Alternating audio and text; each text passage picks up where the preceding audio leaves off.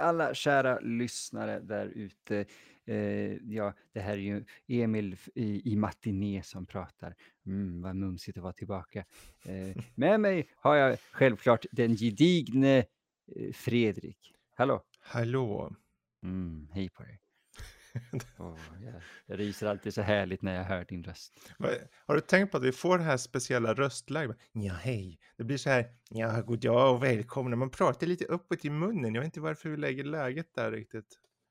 Jag tror det är ett undernärt behov av att leka SR nästan. Oh. Jag vet inte. Alltså jag härmar ju bara dig.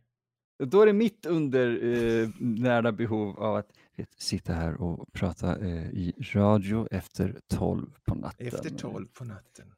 Ja, för att det är då jag tror det är då de här programmen dyker upp som överanalyserar saker som jag älskar. Och jag trivs där. Så jag tror när vi gör matiné, det är en annan, det är fortfarande avkopplat, men det är en annan grej kopplat från både Nördlivpodden och Kultpodden. Absolut. Och då känns det som att jag kan gå in lite mer i min SR-röst. Och jag trivs där. Ja, men det är en skön sitt att befinna sig i. Jag tycker det. Och kanske vi ska hoppa till någonting som inte har med SR alls att göra. Och det är ju en av mina favoritförfattare. Det är sällan man kanske brukar ha inom film på det här sättet. Jag vet inte. Man brukar ofta prata om favoritskådisar och favoritregissörer. Men en av mina favoritförfattare och regissörer. Fast han blev regissör väldigt sent. Shane Black. Precis. Vad har du för förhållande till Shane Black? Alltså, det är ju lite tvådelat. Först är det ju Rovdjuret där han hade en tydlig del i det rent skådespelarmässigt. Det var där jag växte upp. Men framförallt för mig, jag vet ju, han var ju i huvudet när jag såg Dödligt vapen. Men det var inte att jag kopplade honom riktigt där till dialoger och sånt. Jag vet inte, jag såg hans namn. Men det låter jättetöntigt, men det var faktiskt min sista actionhjälten. Mest för att den var så skruvad och så meta att jag tänkte, det här var jag nyfiken på vem. För det var så sjukt meta på många saker. Det är någon som kan genren här, som har skrivit. Ja, och den kunde Hollywood också. Och den fick in med massor med sköna människor liksom. Så det var först där som jag tänkte, Shane Black, okej. Och sen fortsatte det bara liksom med Long Kiss Goodnight och Kiss Kiss Bang Bang och allt vad det är. Det var faktiskt våran nyårsfilm. Nyåret mellan 2020 och 2021. När jag stod och lagade entrecôte lite smått packad klockan 12 på natten. Och fyrverkerier slog. Så frågade Elisa, vad vill vi se? Och efter mycket om och men. Och jag kommer på att jag har sett filmen vi hade bestämt oss för. Fast jag hade helt glömt bort det. Så sa vi, ja men Kiss Kiss Bang Bang då. Bara, ja, perfekt. Det var den perfekta nyårsfilmen. Det är utan tvekan en av mina absoluta favoritfilmer. Bara det att jag är rädd av handlingen, för han gillar att skruva till det som tusan i sina egna filmer. Jag har fortfarande bara sett en bit av den filmen. Varför har du bara sett en bit? Vilken bit? Början tror jag det var. Du behöver se den. Ja. Den är på radarn. Jag har den nedladdad. Redo. Perfekt. För en vacker dag. Jag är gediget förälskad i den filmen. Jag tittar precis upp på min Blu-ray. För er som inte ser. Men vi ska prata om en av hans senare filmer. Som kom... nu är det 2016. Ja, exakt. 2016. 5 år sedan nu. Det är 5 år sedan. Det var just det jag tänkte. Det kändes som att det kom för 2 år sedan. Men nej. Nej. Det är just 2016 man hörde och tänkte, men det var inte länge sedan. 2016 är ingenting. Det är ju... Det är mer än vad jag tänker att det är. Men jag vill säga att det är ingenting. Men världen var annorlunda då. Särskilt efter 2020. Jo, verkligen. Men sen dess så har han då regisserat typ The Predator. Och den, ju mindre sagt om den egentligen. Ju bättre. Den har en intressant historia bakom sig som gör att man kan inte skylla allt på honom. Men det är inte det vi ska fokusera på idag, utan det är då The Nice Guys. Mm-hmm. En film med Russell Crowe och Ryan Gosling i huvudrollen. Och det är en kombo som jag inte tänker... Jag var inte riktigt... Den kändes lustig när jag hörde den. Mm. Men den funkar väl. Mm. Faktiskt. Det är inte riktigt... Det når inte riktigt nivåerna av Robert Downey Jr. och Val Kilmer i Kiss Kiss Bang Bang. Oh, då måste jag se den. För jag tycker deras kemi i den här är fenomenal. Oh. Jag har varit såld direkt. Så det ska bli sjukt intressant att se Kiss Kiss. Det, alltså kiss, för kiss. Mig är... Ja.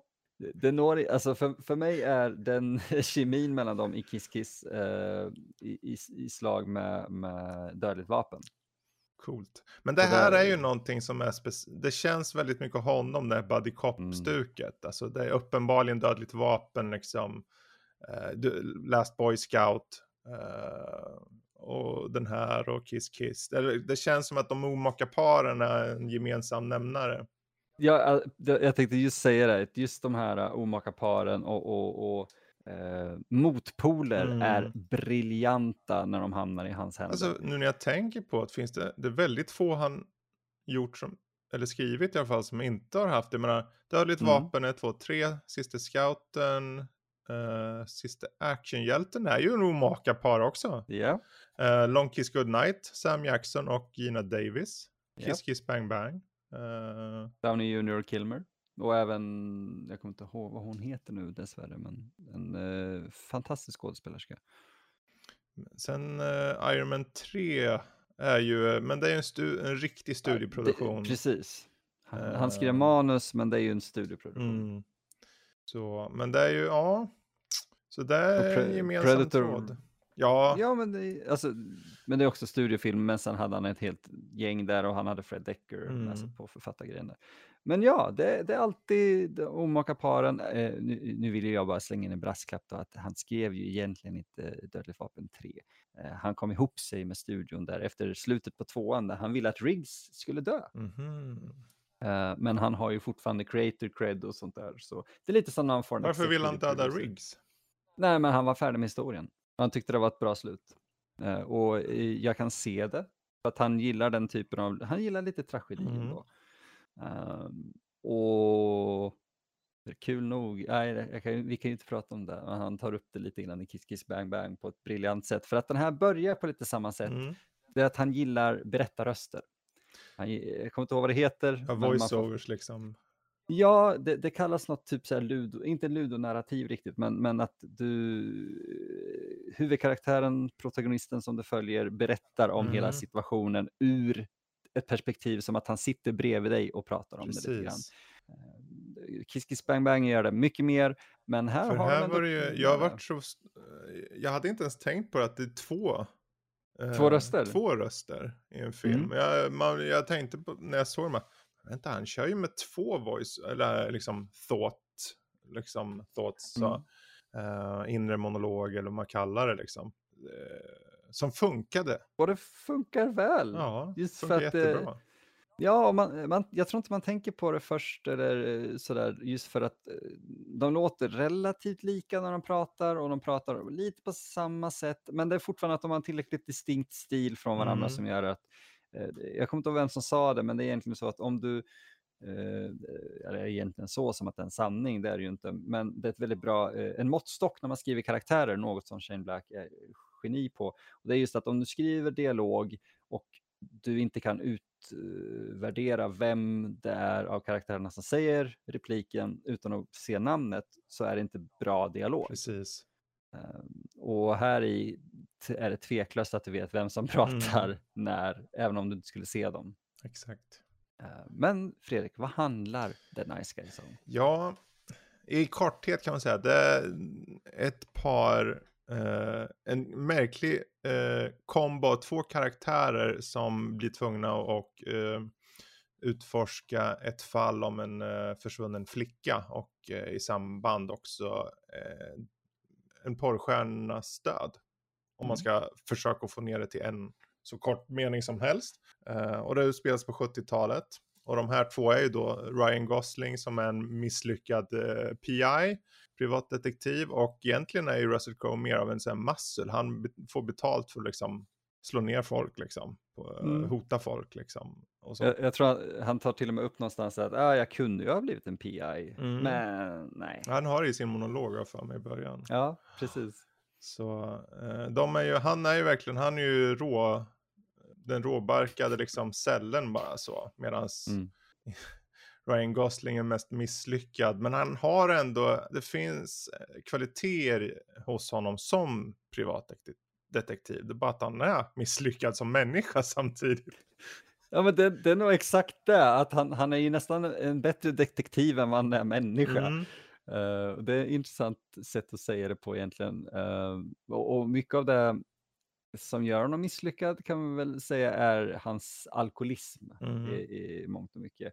Men det är också just att det påverkar inte hans jobb så mycket som det påverkar honom som inte far heller. För vi får ju följa hans dotter lite grann, som är också en karaktär jag verkligen älskar.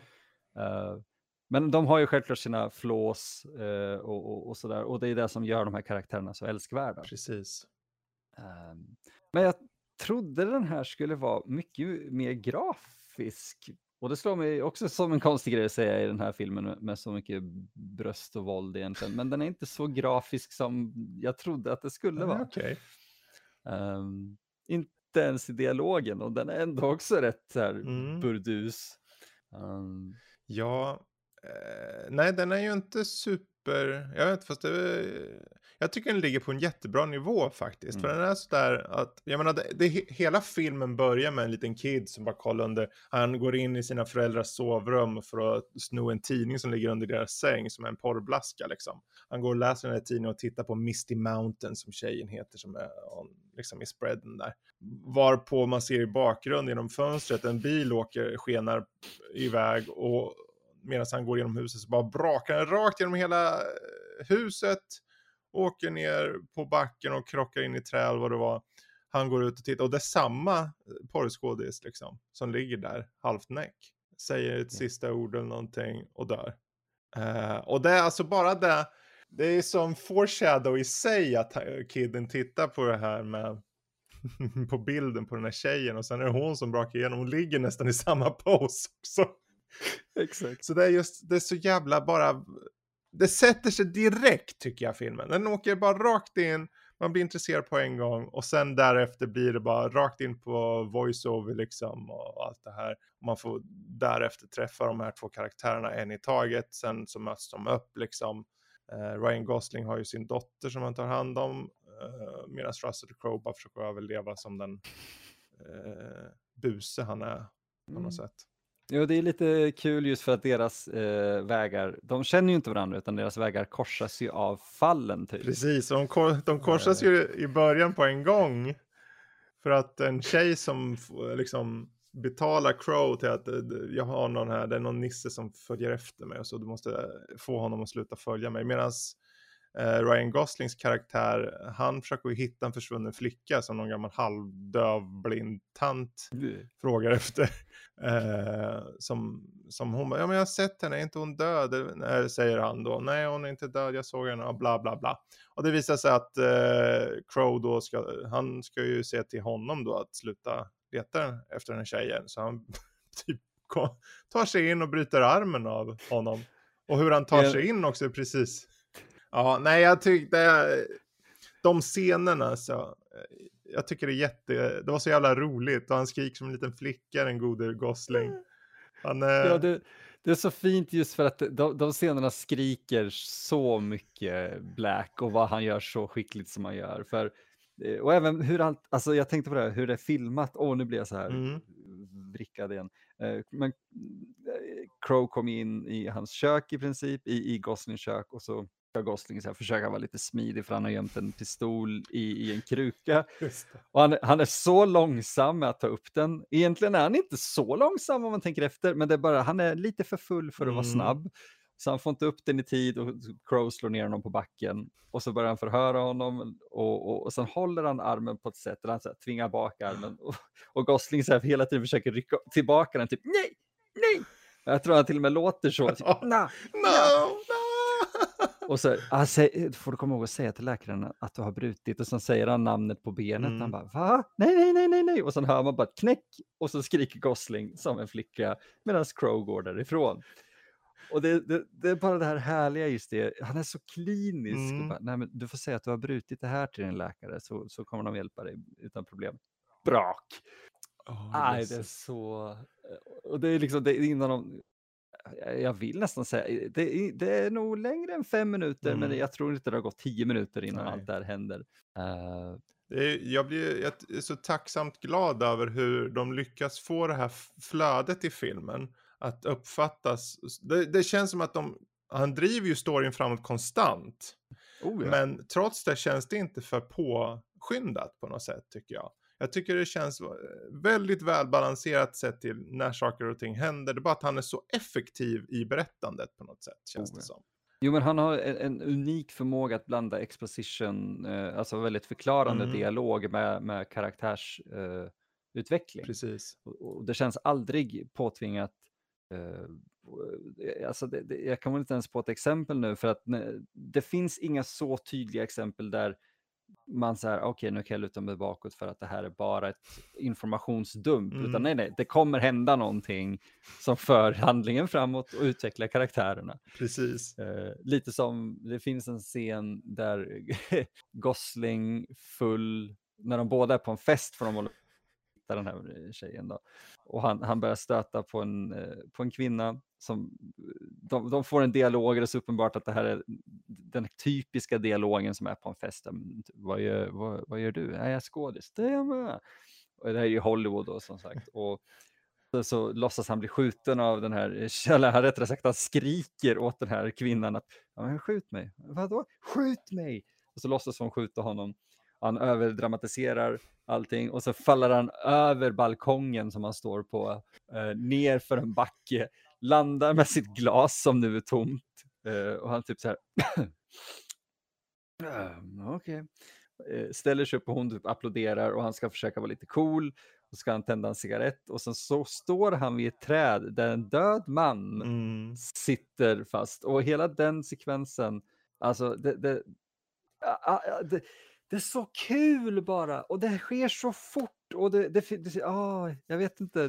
Det är så svårt att beskriva, tycker jag. Ja, det som är, jag tycker, bland de bästa grejerna är mest just hur snappy dialogerna och hur många one-liners som fortfarande dyker in, men som att humorn framförallt känns som att den hela tiden dryper in i samtalet hos karaktären. Det är inte som att det känns hela tiden som att de är där för att sätta en punchline eller något. Utan det känns snarare som att det bara sker. Om det så är liksom att de ska undersöka ett nedbrunnet hus och så kommer en liksom kid på en cykel och efter bara någon sekund så erbjuder han sig att visa penisen för dem. Liksom. Det bara sker, men det sker också på ett sätt som känns ganska naturligt. Men de tittar på varandra som, vad fan är det här för en jävla ungen? Liksom. Och ändå har det med handlingen att göra. Ja, absolut. Det är just hela tiden det här med att de gör de här dialogvalen, så att säga. Man kan se, okej, här är en dialog så. Men det hela tiden, det känns naturligt. Sen har ju det mycket med skådisen att göra. För Russell Crowe och Ryan Gosling, jag tycker de är jättebra i filmen. De levererar sett till sina, vad de ska säga och allting så. Och de har kemi, vilket är jätteviktigt. Och den lilla tjejen, hans dotter, Ryan Goslings dotter där, hon är jättebra också. Angourie Rice heter hon. I verkligheten. Ja, just det. Så där, ja, de lyckas få till det. Och det är ju någonting jag tänkte i överlag, så att skådespelare sett i alla sidoskådisar. Du har Keith David som kommer in som en slags hitmanish, och sen har han en snubbe under sig som är helt galen, som är med att ta som också är riktigt galen, galet bra också så. John Boy, en hitman som kommer senare i filmen, liksom Matt Boomer som man har sett i bland annat i Doom Patrol, där han också är jättebra. Men här jag tyckte han var så... det är just kitsch, det här 70-talskitchen, för jag skrev i mina anteckningar typ att, alltså, för jag erkänner, jag tycker 70-talet det är bajsfult i regel. Men det är någonting med hur den här slags kondenserade 70-tals feelingen och utseendet som får man tänka, fan, det här ser coolt ut. Han har ju lyft fram den romantiserade bilden av det. Precis. Så jag tänkte på Gosling och Crowe liksom. De ser coola ut. Jag tycker om, och bara att man det finns ingen fokus på att de ska se coola ut. De bara ser ut så som de gör, för de är som de är. Men det känns så jävla rätt bara.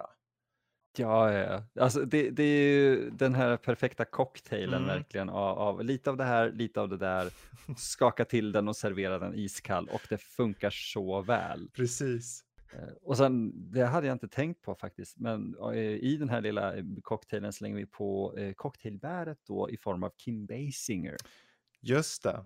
Det hade jag faktiskt glömt bort lite grann.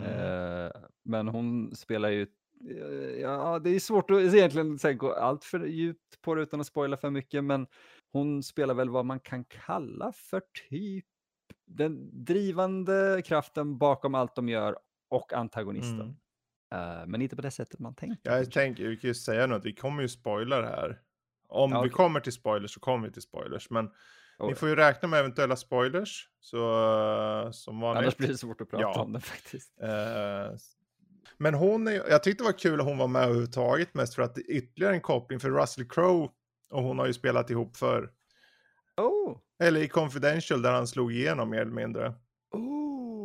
Den är superbra. Vilket också var ett sätt för henne att bli erkänd ganska ordentligt. Vilket är kul då, att de förs samman igen.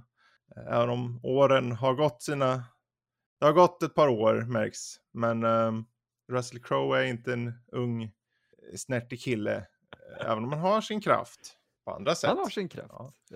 Ja. Men det är väl det där att det här är en skådespelare som faktiskt växer in i sin ålder. Det måste jag igenom, för tittar man på Jean-Claude Van Damme kan vi ta, även om han också på senare, Steven Seagal är nästan bättre, de här som inte riktigt insett att de blir äldre och fortsätter göra samma typ av film som de alltid har gjort, fast det blir bara mer pinsamt. Precis. Att se dem. Russell Crowe känns som sin karaktär här, han är i den åldern. Exakt. För karaktären. Ja. Och han hade nog inget, jag tror inte han hade ett ego som sa liksom att skulle han kunna vara typ 10-15 år yngre. Nej, men då hade inte karaktären funkat. Nej, och det är ju inte, jag tror han rent åldersmässigt, det är väl att han har ju lagt på sig lite på åren nu. Vilket är intressant, för bara ett par år innan så gjorde han ju Man of Steel 2013 eller vad det var. Och där var han ganska slim ändå. Så det är just efter 2013 och framåt, för det här är 2016, så 3 år senare. Och han är ju Unhinged, som kom i fjol, så han är ju ganska robust också om man säger så. Han har ju en fetdräkt där också. Han har en fetdräkt, men han är ju robust i den. Ja. Det ser man ju i ansiktet. Precis. På honom. Men då är han fortfarande i så här, man ser att han är i bra skick ändå. Ja. Alltså hur han rör sig. Okej. Men han ser ju bloated. Men jag tycker det är kul ändå att lägga egot åt sidan. Jag vet inte om det här var ett krav från, alltså att det stod i manus att han skulle vara på ett visst sätt. Det vet inte jag. Men det spelar ingen roll, för om man är bra så är man bra. Då funkar rollen, och det är mer hur du presterar än hur kanske det är skrivet ibland. Så du kan få det att bli bättre än vad det är ibland till och med. Dialogen är ju som sagt snappy och perfekt sådär, och just hur de spelar mot varandra lyfter ju upp allting. Men eftersom min ADD-hjärna är som den är, så slog en sak mig nu som jag måste ta upp innan jag glömmer den. Vad är det som är genomgående, förutom witty dialog och kvick dialog och sådär, Fredrik, som, vad är genomgående i Blacks filmer? Oj. I hans manus. När brukar de utspela sig? Du menar andra filmer eller rent generellt bara, eller vadå? Vilken specifik dag? Ja, du menar julafton eller? Julafton, ja precis. Och den här gör inte det förrän slutet. Och jag tyckte det var så kul. Det kändes som en så här liten intern grej nästan till fans eller sådär. Att, det har inte varit julafton någonstans, och sen sitter de där och dricker i slutet. Precis. Och man bara, det är jul nu. Vad kul!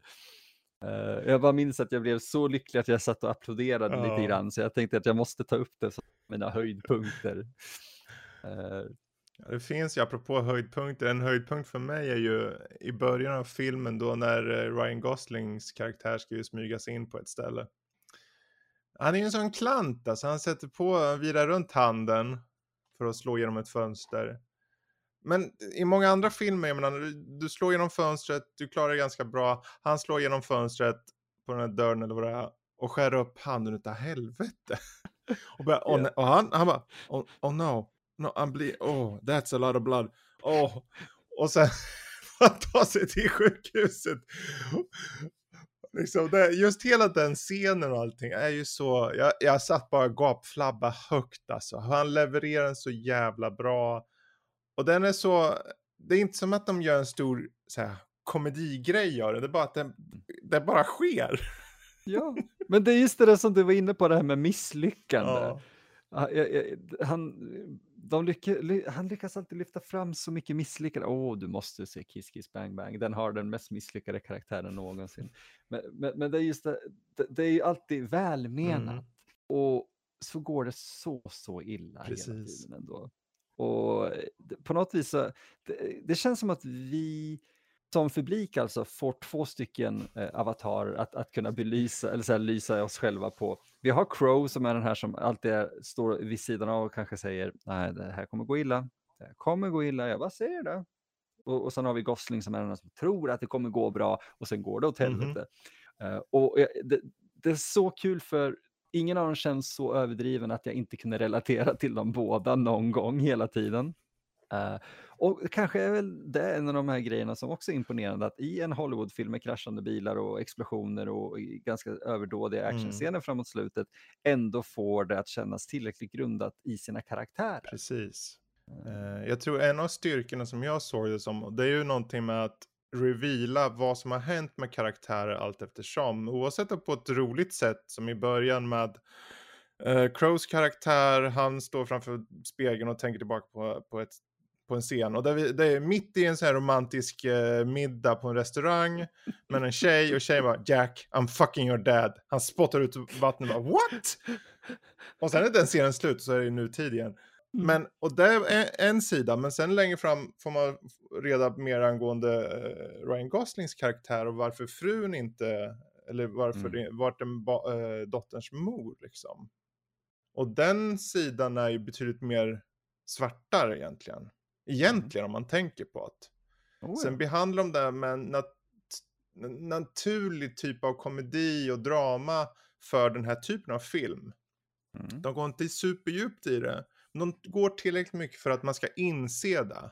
Och de har ju hela tiden så här, för dottern frågar ju Russell Crowes karaktär, men du har väl inte dödat den här mannen? Du har inte dödat någon va? För det är så viktigt för henne att han inte är en bad guy liksom. Varpå han säger, jag har inte dödat någon. Men vi vet ju som publik att han har.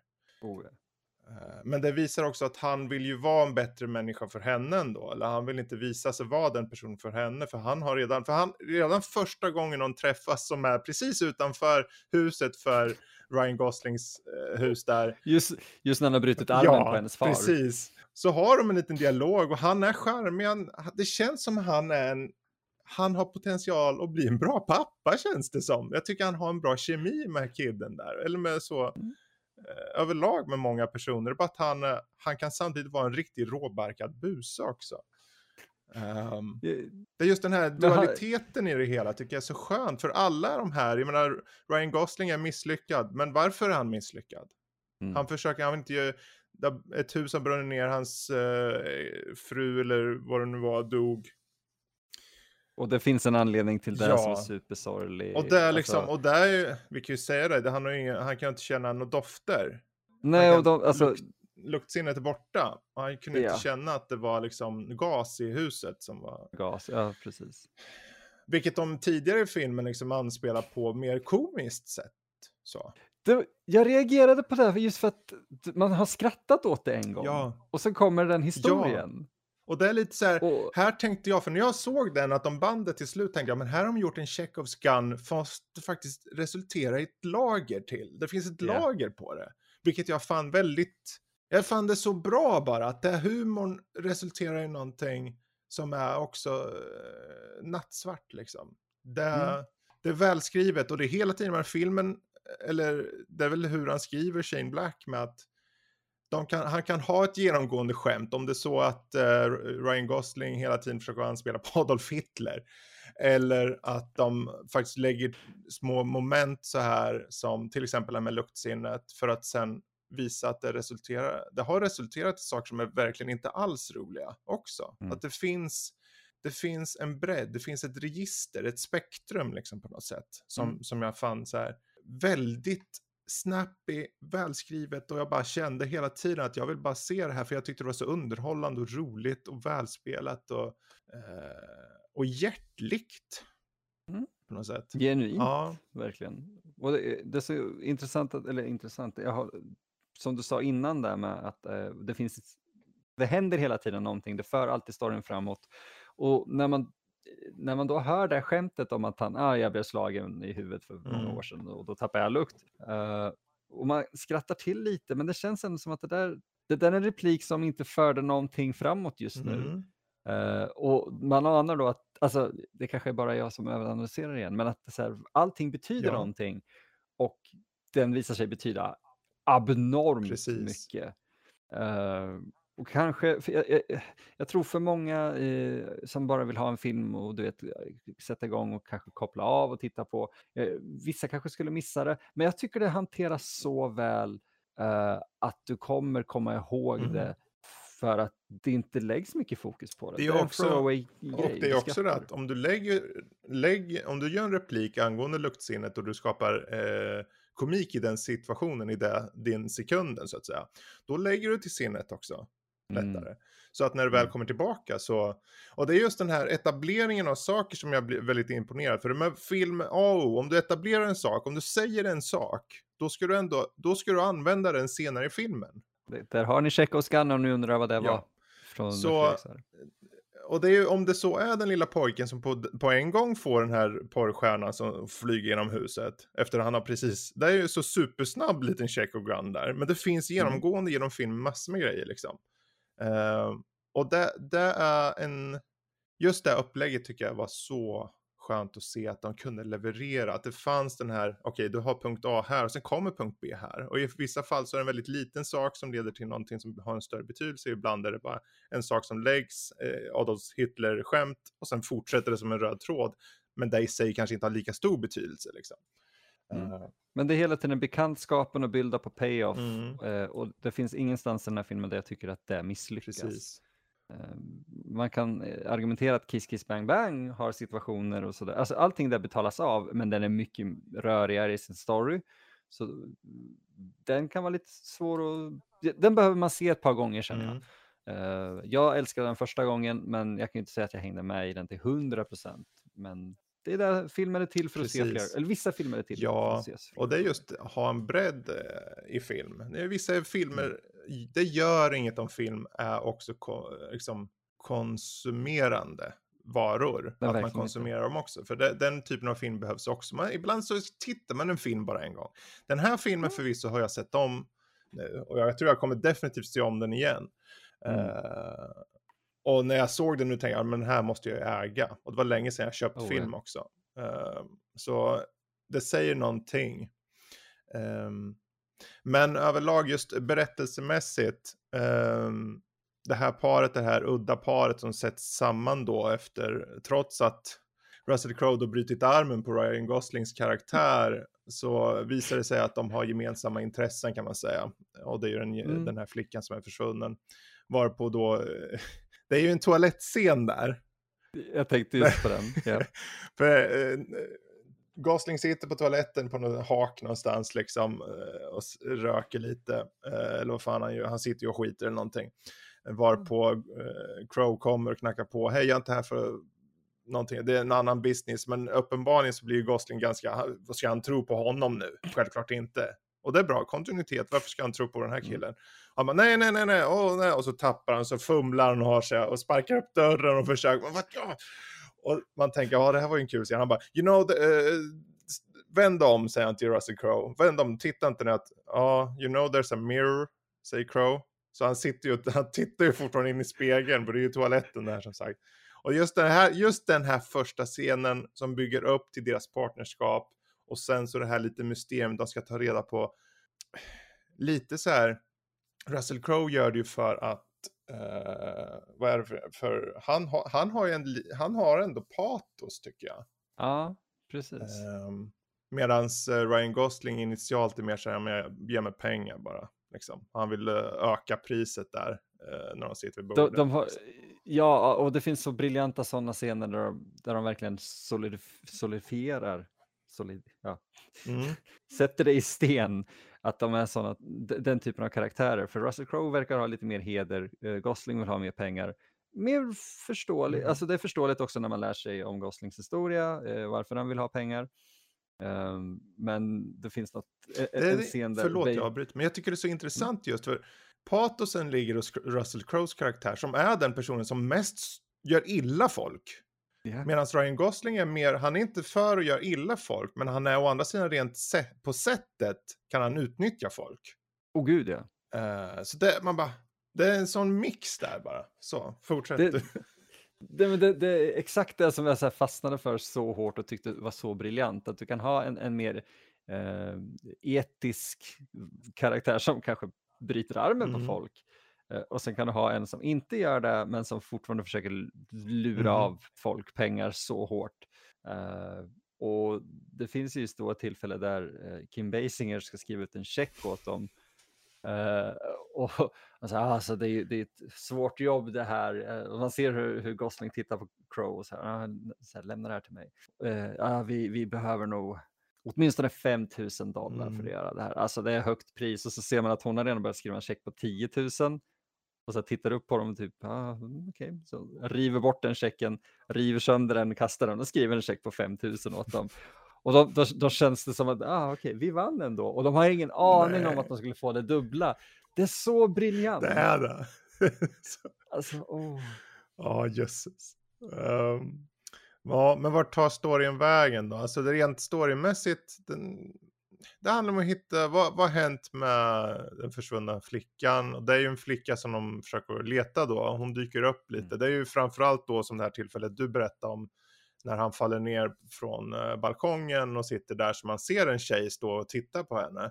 Han tar inte så mycket. Han tar, jag ramlar ner och så hittar jag den här döda killen. Och det var en tjej som såg mig och hon kommer utan att veta att det är just hon som Emilia eller vad hon hette. Som de egentligen ska hitta då. För det finns något fuffens här. Ja, och det är väl här som jag tyckte nästan det blev lite rörigt. Men det är det här är sättet Black gör sina filmer på att man får nästan, han gör det här briljanta man ska göra när man skriver ett mysterium eller en kriminalare, det är att komma på twisten först och sen skriva baklänges och det är garanterat det han har gjort här, känns det som, för det visar sig att Amelia Cutner som hon heter hon har typ flytt hemifrån från sin mor, om man ska säga, eller hon är ju vuxen men flytt från sin mor som har satt, vad ska man säga, inte ett pris på hennes huvud direkt, men vill ha henne mördad för att hon skulle vara i en porrfilm som Amelia själv anser vara en konstfilm. Och Amelia själv är egentligen alltså vad ska man säga, hon bryr sig inte så mycket. Och det är ganska skönt, när det väl kommer till krita så, okej, det handlar om henne.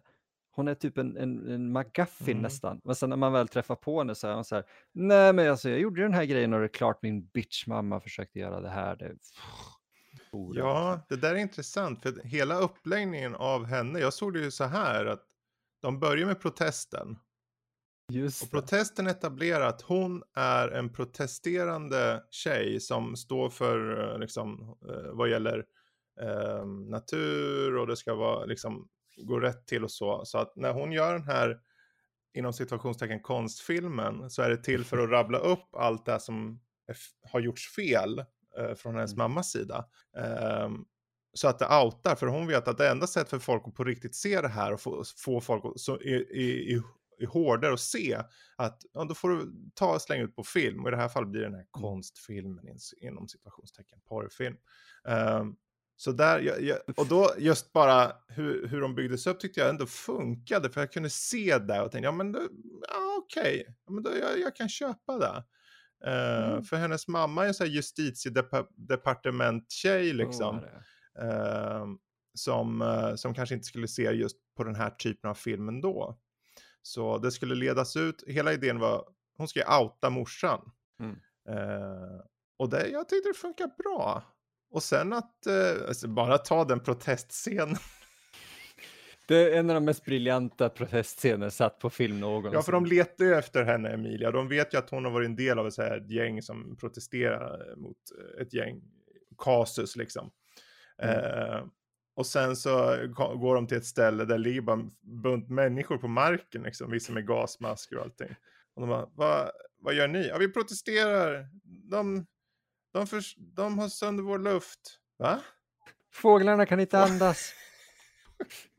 Har ni Amelia? För de letar ju bara efter Amelia. Ja, Amelia här. Och så är det bara en som räcker upp handen och jag. Och det här leder oss vidare till det här stället som har brunnit ner. De får mer information. Men just i den där protestscenen tyckte jag var så kul mest för att det är liksom... de bara, fåglarna kan inte andas.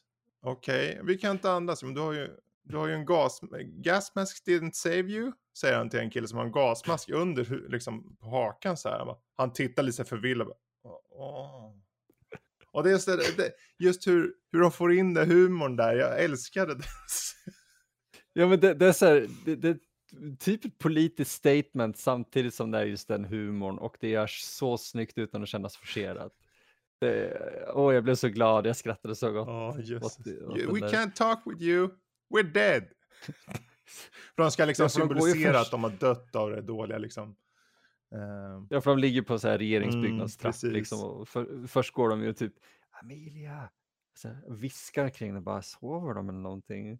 Och så jag kommer inte ihåg vem av dem det är, men så börjar jag så här skrika ut över dem och typ Amelia, och helt plötsligt börjar de då i kvar och själv döda och prata med precis. Dem. Ah, det är så bra. Ja, jag kommer ihåg när scenen börjar avsluta så de går ner för trappen, så tror jag det är Ryan Goslings karaktär som råkar trampa på en, bara "Oh, you fucker", säger han liksom. "Oh, sorry, I thought you were dead." Det är det, de tar det som är så här kontentan av scenen och bara spinner vidare på det och hittar fler skämt. Det är så men det är just det att de sätter upp hela idén här, att de sätter ju upp tjejen då som en slags demonstrant liksom. Och det hela idén är att hon vill liksom komma ut med informationen. Och det är det som egentligen gör att mamman efternamn då. Även om jag tycker att en mamma i det här fallet sätter ut kontrakt på sin dotter. Det är det mest magstarka jag känner. Det känns ju väldigt fantasy nästan i min värld. Sen vet man att det finns alltid någon galning där ute. Men i den här kontexten av en film som den här så känns... När de andra karaktärerna är så jordnära så känns det så abstrakt på något sätt tycker jag. Jag köpte inte det där riktigt. Men det kanske är någon så här grej, jag vet inte, för jag håller med dig om det, men jag började fundera på om det kanske var tänkt så, att Gosling som också är en far, eller förälder, han skulle aldrig kunna göra det, men sen så träffar han den här människan som kan göra det, och hon är ändå så långt ifrån dem som bara går, att det kanske var just den här... Ja, för hon tar ju fram sin egen så här version på varför det är rätt liksom. Exakt. Och han har ju själv gjort den typen av liksom, mentala liksom, han har övertalat sig själv att han gör rätt och ditten och datten för att få pengar liksom, även om det har luras mot tanter på pengar liksom. Så det finns ju definitivt, det kan, som du säger, det är nog en direkt motpol där mot honom, att hon är justitiedepartements overhead, om det är något som symboliserar i alla fall på pappret vad som ska vara rätt i ett land liksom. Rättvisor och sånt, så är det ju hon, men att för sin dotter så är hon den så långt ifrån som möjligt, medan han är definitivt shady, men han är väldigt mycket för dottern istället liksom. Jag tror det är någon sån poäng de försöker få in. De hade kunnat utveckla det lite mer, men jag ville inte att det skulle bli preachy. Nej, precis. Men bara för att du sa just hur han är shady och lurar gamla tanter av pengar, så kommer jag ju på typ en av de första scenerna på scenen han gör det, som är briljant, när han är hos en gammal kvinna som frågar efter, eller så här, ja, min man är borta. Just det, ja. Han har varit borta i flera månader. Jaha, men när försvann han? Det var sista gången du såg honom. Just det, sista gången du såg honom. At the funeral. Ju... Precis. Och så tittar han, liksom Gosling tittar på hennes... över spisen, ja, precis. Och så ser man att det står hans namn, Frank, på en urna. Och han tittar tillbaka och bara, ja, Jag ska göra mitt bästa för att hitta honom. Och man vet att han vill bara lura av henne pengar. Det är ett briljant kul sätt. Den är så bra. Det är kul att säga. För han hinner ju se den först. För han sitter så här. Och så ser han den. Och så, when did you last see your husband? Säger han. När han ser den. At the funeral. Och så säger han det som du säger där liksom. Så jag tyckte att de var etablera honom direkt. Och det är där etableringarna av karaktärerna, även om det är, visst du har de här voiceover-grejerna som är i början, men de etableras ändå som vilka de är genom de här snabba action, alltså inte action men snabb liksom, här får vi se den här personen så är han i sin miljö liksom. Så jag tycker det är jävligt bra. Ja. Det visar verkligen just på hur skickligt skrivet det är och även då levererat självklart. Men att det inte är via voiceoverna vi lär oss känna dem, utan det ger oss ett djup på dem och sen ser vi deras presentation. And stuff. Just det. Don't say and stuff. Don't say... It was horse and stuff. Don't say stuff. It was horse. There we go. Ja, precis. Och det är hans dotter som pratar om hur mycket horor hon såg. Precis, som kommer till en fest liksom. There's horse and stuff. Up. Don't say that. Don't say and stuff. Okej, there's just horse, okej? Och sen senare, då säger hon, rättar ju en tjej då, har jag för mig. För tjejen pratar om så här porrfilm och så. Och hon bara, don't say and stuff. Just say they're doing anal. Just det, exakt det om anal-diskussionen. Ja. Det är helt sjukt hur väl han skriver barn också, slår det mig nu. Särskilt när barn ska börja prata innan och grejer. Ja, alltså jag var lite så här. För mig är det ju lugnt att se den scenen. Men jag undrar hur det var för henne. Det var ju en ung tjej det där och prata om den dialogen och så. Men man ska väl inte tänka för mycket. I den åldern vet man ju mer än någon annan i alla fall. Säkert. Åh gud ja. Och med tanke på vilka människor ändå som är inblandade. Och hur föräldrar förmodligen är på plats och allting. De visste nog, eller hon visste nog vad som pratades om, men hon är ju som sagt i den åldern där man vet om mycket. Ja. Alltså, var det någonting jag vet inte, ska man, det löser ju sig om man säger så någorlunda.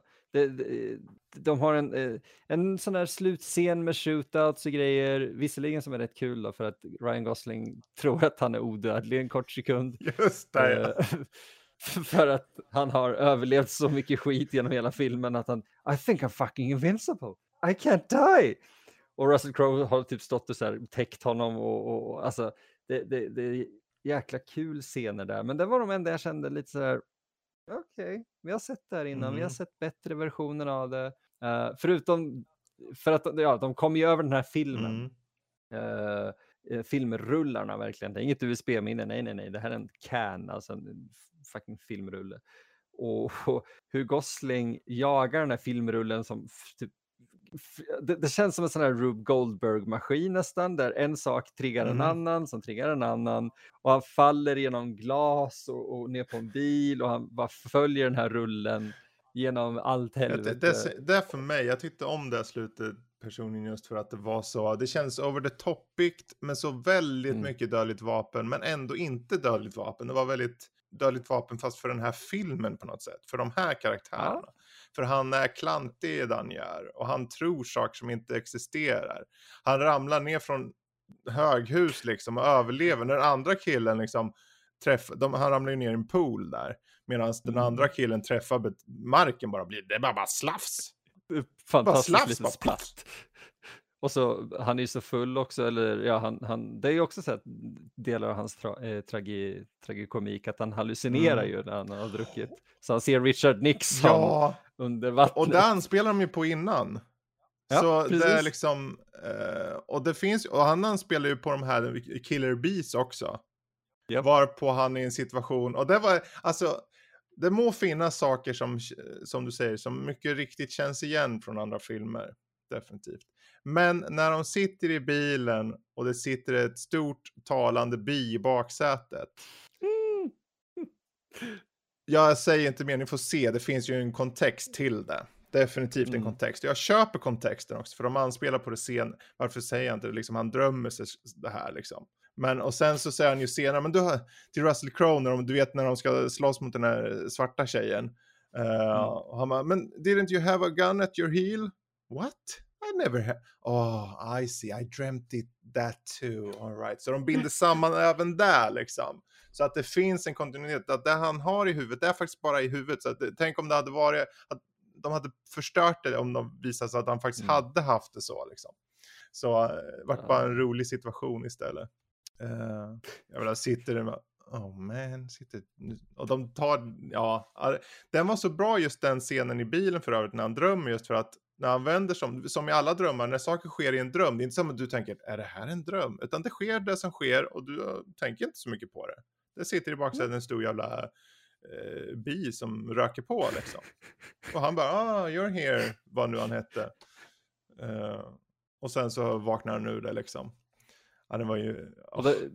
Men det är att de binder ihop den så fint i slutet med, för han har ju, det är kul för de har ju bytt laster kan man ju säga. Precis. När vi ser dem typ så här, jag vet inte, ett halvår senare eller någonting. De gör någon sån här 6 months later eller något. Och Crow sitter och dricker för att han drack inte så mycket innan, men nu sitter han där, där kände jag att det saknas någon kontext, för att han hade ju, det var så uppenbart att han undvek att dricka. Det kändes som att han har druckit men slutat eller någonting. Just det, jag hade velat ha någonting mer. Bara någon halvsorglig bakgrundshistoria till det. Ja, för han är ganska blank sett i bakgrund så. Gosling får ju egentligen mestadels där av de två liksom. Ja, det känns som att de har liksom klippt bort. Alltså filmen är ju bara 2 timmar visserligen. Det känns inte som det. Det hade behövts en halvtimme till med bakgrundshistoria. Kanske. Det är frågan om det hade varit en halvtimme för mycket ändå. Rent generellt så här för det, publik liksom. 2.30 tror jag. Liksom.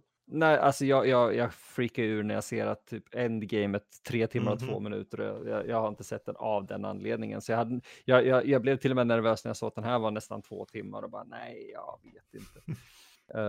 Men just i slutet när Gosling kommer in, han är så här städad, då har Crow sitter ju i så här Hawaii-skjorta och jätterufsigt hår typ, och det är julafton.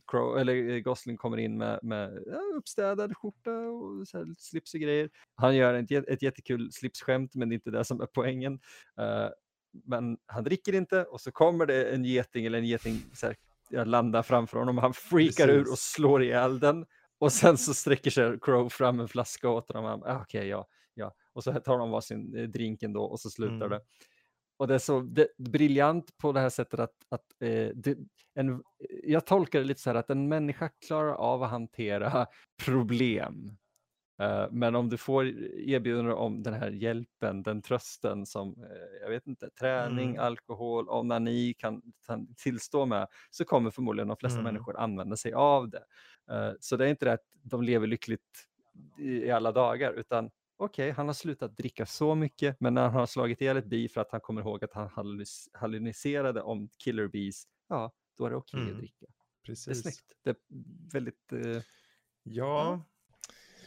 Ja, nej men det är ju, jag tycker det är en bra film, det är mycket gags, det är mycket roliga scener, det är bra skådespeleri, och det är ju mycket, alltså det finns ju puns, alltså, inte puns men ren så här punchlines också. Vi har ju, jag tror han pratar med den här, de pratar sinsemellan, han frågar henne om den här gamla tanten tror jag det är. Jag tror jag har citatet där. So you know the old lady, right? Did you believe her, säger han. What about? When she said she saw Misty alive that night, did you believe her? God no, she's blind as a bat. Uh-oh, she had actual Coke bottles for glasses. You paint a mustache on a Volkswagen, she says, boy, that Omar Sharif sure runs fast. Och just den... När de levererade den, för det är en sak när jag läser upp den nu, men när de levererade den var så jävla rolig. Jag satt och gapflappade, för den var så jävla bra replik med en punchline. Den skulle kunna vara ett skämt så, men den i situationen som skedde också kändes naturlig på samma gång. Så jag tyckte jättemycket om den här rullen faktiskt. Så det... Ja. Ett av mina favorittillfällen med Crow, just för att skämten här i är ju Det är det. Det är utbyte. Det handlar om leveransen. Ett skämt hade inte funkat som ett skämt bara. Utan det är som du säger, det är leveransen. Och ett tillfälle med Crowe som är min favorit är ju när vi får karaktären som på, i alla fall IMDB kallas för Blueface. Ja, just det. Mm. Och jag vill låta det skämtet vara... Jag vill inte spoila det. För att jag tycker det är ett så kul skämt när man väl ser det. Men det är lite en sån här... Told you. Det, jag tror det är exakt det Crowe säger också. Det är ett klassiskt typ av skämt, men det görs så bra att det känns inte... Just det. Gillar ni fiskar kanske ni ska vara beredda på att en del hemska saker händer också. Inte i samma nivå som i En fisk som heter Wanda, men ganska hemska saker. Jag bara kommer på massa så här bra små... Det är det. Filmen består av så många små tillfällen som är briljanta och gör hela filmen. Verkligen. Det är ju det, de små, när man bygger upp en film på naturligt små fina detaljer så blir helheten ganska, den blir väldigt stark.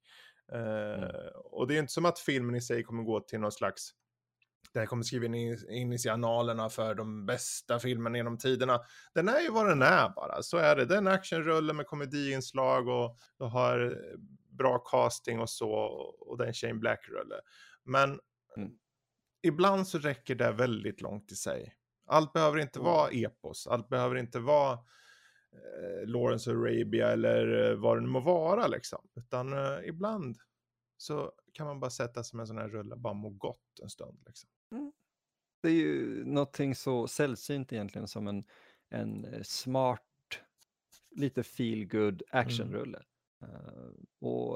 Alltså, jag tycker vi behöver inte ens säga rekommendera vid den här filmen. Oh ja. Alltså, det är tveklöst en sån här film. Tveklöst. Ja, dessvärre så gick den ju ganska dåligt när den kom. Så den floppade väl? Den floppade ganska jäkla hårt. Det är så synd för att det här... Inte för att jag hade velat ha en uppföljare på den här så mycket som jag bara vill ha mer filmer i den här stilen.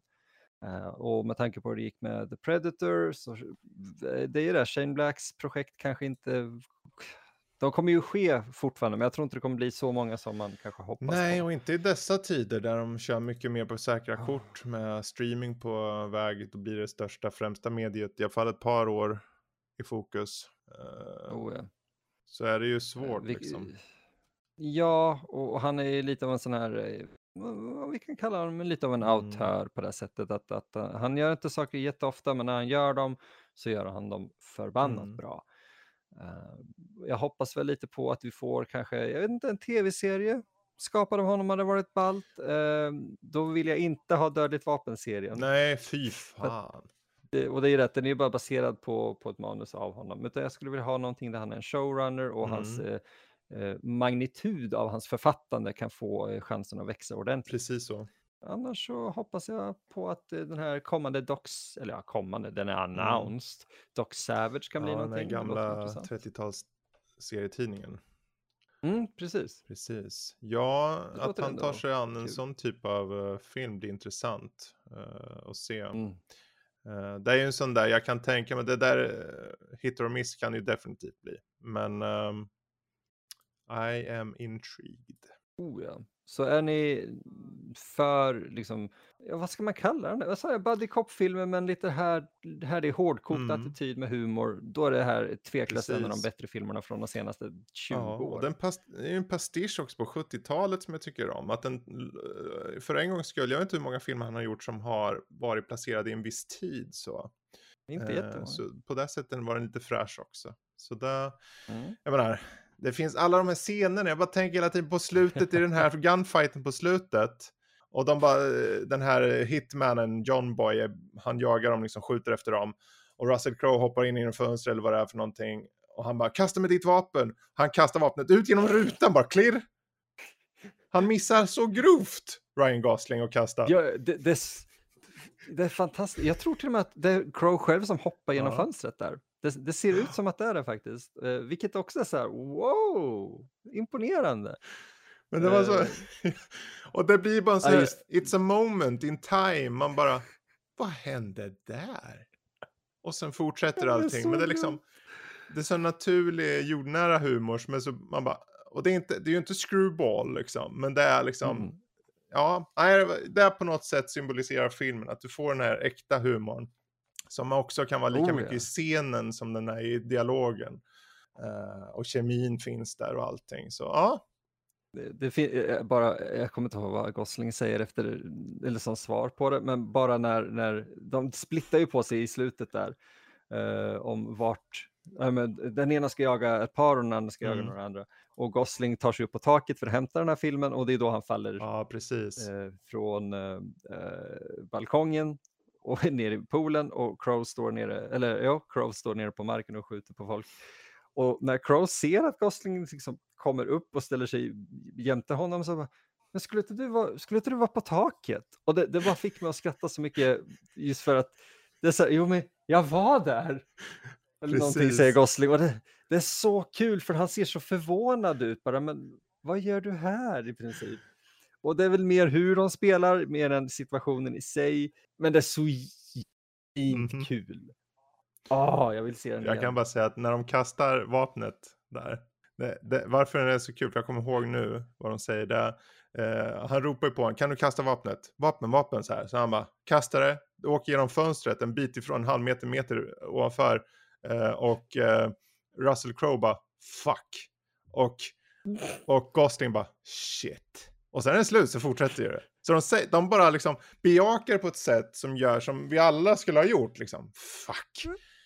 Liksom, det är inte som att de gör de gjorde ingen grej av det så, utan det liksom, Det hade inte varit i närheten så lika kul om jag tänker, för det här hade ju hänt i typ en rush hour, att hade den här scenen hänt, Jackie Chan typ kastar pistolen ut genom fönstret, så hade ju Chris Tucker typ så här, why did you do that? How can you do? Och så hade de liksom haft en scen om hade han käbblat som en galning i 20 minuter känns som.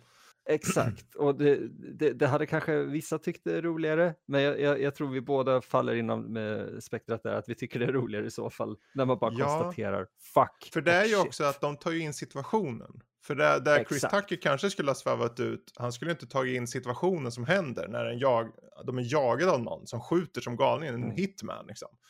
Det här hände, de bara fuck, shit, och så fortsätter de, såklart, för att de vill överleva. Vad som också ska överleva det är vi, så vi ska överleva och avrunda där kanske. Jag tror det. Men det är tveklöst den film ni bör se. Den är inte det lättaste att köpa idag faktiskt, dessvärre. Finns en box med den här och Blood Father, det vet jag, och någon boxningsfilm. Ja, jag tror det är där den heter. Ja, för att Mel Gibson spelar en karaktär som heter Link, höll på att säga Blood Link, Blood Father. Okay. Det var en av Mel Gibsons här, återkomstfilmer, jag ska säga. Inte sett den, men definitivt en jag vill se. Men om jag får välja en film man ska se av de här, så är det ju faktiskt Kiss Kiss Bang Bang, Fredrik. Så den borde ta det är nog ett krav, känner jag. För er som inte har sett, eller som har sett typ Iron Man 3 och de där, och Predator, jag tycker definitivt att ni ändå ska ta och se det här. Det kanske låter lite annorlunda emot vad han har gjort innan. Men det här är tveklöst kanske det bästa nu. Alltså den här stilen av film. Så. Vill du säga någonting mer innan vi tackar för oss? Ja, vi ska väl bara säga vad som är nästa månads spel. Eller film innan. Månadens film nästa gång blir också Russell Crowe-fokuserad. Det blir Gladiator. Så från humor till något som är betydligt mycket mer ifrån humor, kanske. Ja, förutom CG-grejerna och den uppenbara digitala tigern. Den digitala Joaquin Phoenix också. Är det Joaquin Phoenix som är digital? Var det inte skådespelaren som Nej, han är helt digitaliserad genom hela filmen. Vet du vad? Jag skulle tro det om Joaquin Phoenix, för att han känns inte verklig ibland. Det ska bli... Och då älskar jag honom. Det är få gånger jag har sett han i en dålig film, tror jag. Oh, Gud, jag kan inte ens komma på honom. Vissa tycker ju inte om Signs förstås. Jag tycker om Signs, men... Jag gillar Signs väldigt mycket, men den har väldiga plot holes, men den är väldigt bra. Jag tycker den är okej. Men nu ska vi inte driva på det här. Det blir Gladiator nästa gång, så då är det bara att hänga med oss, så får vi se vad det blir. Annars tror inte jag har något mer än så. Nej, inte jag heller egentligen. Så tack så jättemycket för att ni har hängt med oss även denna gång. Ja, det finns ju inte jättemycket mer att säga om det egentligen, utan är det så att ni vill höra av er till oss så kan ni alltid skriva till oss på info@nordlypodcast.se eller vill ni skrika på mig eller Fredrik så är det Emil eller Fredrik@nordlypodcast.se. Vill ni skrika på oss mer offentligt så finns det ju självklart våra sociala medier och då är det nordliv.se på Facebook och Instagram och även Twitter. Ja, det är ju samma händer överallt. Men med det så kan vi ju alltid tacka och bocka för oss och säga ha en riktigt trevlig februari. Det blir filmtittande. Hej då! Arvel. Hej då!